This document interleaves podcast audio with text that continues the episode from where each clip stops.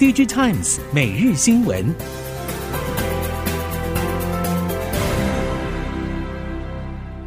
听众朋友您好，欢迎收听 DIGITIMES 每日新闻，我是袁长杰，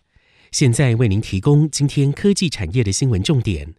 首先带您看到，行政院公告十四奈米以下制程之 I C 制造技术及关键气体、化学品及设备技术等二十二项国家核心关键技术，不许外流至境外敌对势力，否则依国安法论处。根据了解，除汉明旗下汉城之外，台湾为二几近半导体前段制程的关键设备供应链的业者还有天鸿。董事长黄建洛与执行长易景良表示，如何定义先进制程范围，目前正在了解中。长期来看，即使中国发展受到限制，但东南亚、日本与欧美也都积极发展第三类半导体先进封装，因此未来还是机会大于风险。台积电将在二零二五年进入两奈米世代，三奈米则在明年逐季放量。半导体供应链表示，台积电二、三奈米客户名单大致确立，由于制程技术难度大增，加上了拥有后段先进封装一条龙优势，转单者很少。以此来看，二零二七年之前，除苹果外，超微、NVIDIA、博通、联发科与高通等大业者，要降低在台积电投片比重的机会很低。进一步来看，确实有业者与三星电子或英特尔合作，但是对两厂提升市占率注意不多。主要的目的是用来与台积电议价，或是来自美国政府的部分市单压力。联发科受惠于天玑九三零零出货表现热络，十一月营收新台币四百三十亿，月增 百分之零点六一， 没有出现下滑趋势。市场多数意见认为，如果下游拉货状况没有巨大变动，联发科第四季财测达标并不困难。在天玑九三零零打出好口碑之后，接下来的天玑八三零零以及明年上半年的天玑九三零零加强版，预计也可以缴出不错的表现。在非手机业务方面，联发科也有新的进展。据传 Wi-Fi 七 晶片已经成功拿下手机、平板以及 N B 的品牌客户大单，有望成为明年第二个重点成长引擎。对于明年的 P C 换机潮，半导体业界是既期待又怕受伤害。期待的是 A I P C 的效应和换机潮的趋势将带动各类晶片新品开始导入新机种，出货也将会明显放量。但与此同时，这一波换机潮的需求到底有多大？总体经济是不是会拖累出货动能，或是让新功能导入时间延后，都是观察重点。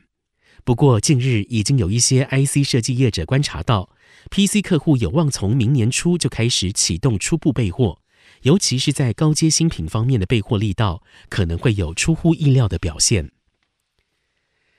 随着全球记忆体市场呈现恢复趋势，三星电子、S K 海力士、美光等全球三大记忆体业者预计将会在明年正式展开竞争，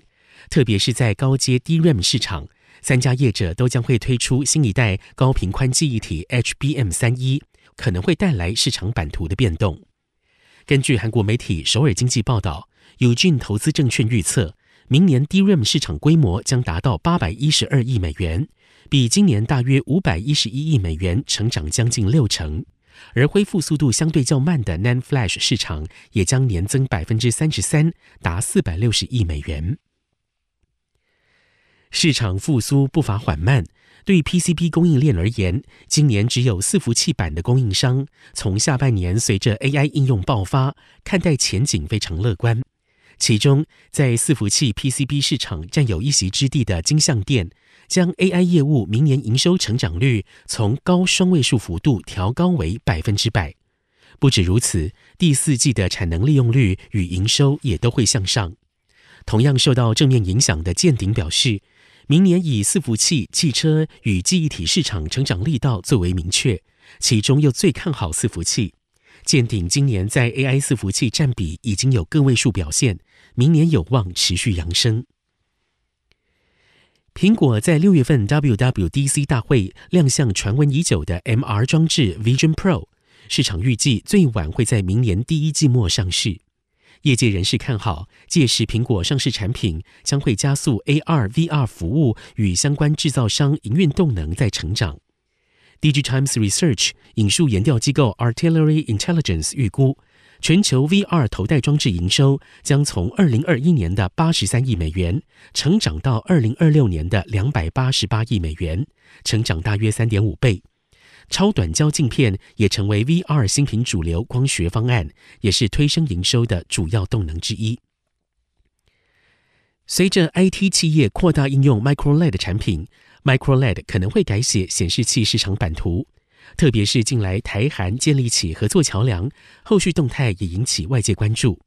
根据韩国媒体 Money Today 韩联社消息，南韩面板产业协会与台湾显示器产业联合总会未来将会交流显示市场及政策相关资讯，产业间展览网路以及共同举办论坛、研讨会等。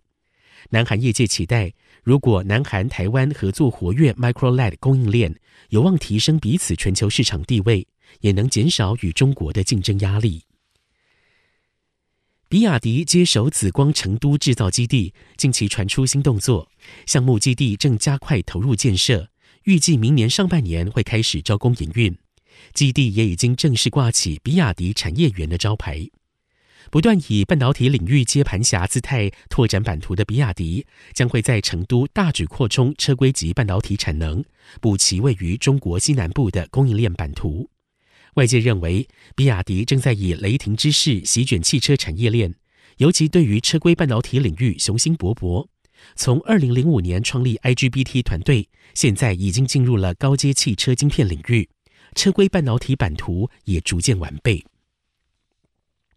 电动车产业前景看好，但是台湾研发经费的投入却减少。工研院副总暨产业科技国际发展所所长林昭宪表示，汽车零组件的历年研发投入从二零一八年之后就没有提高，反而逐年下降。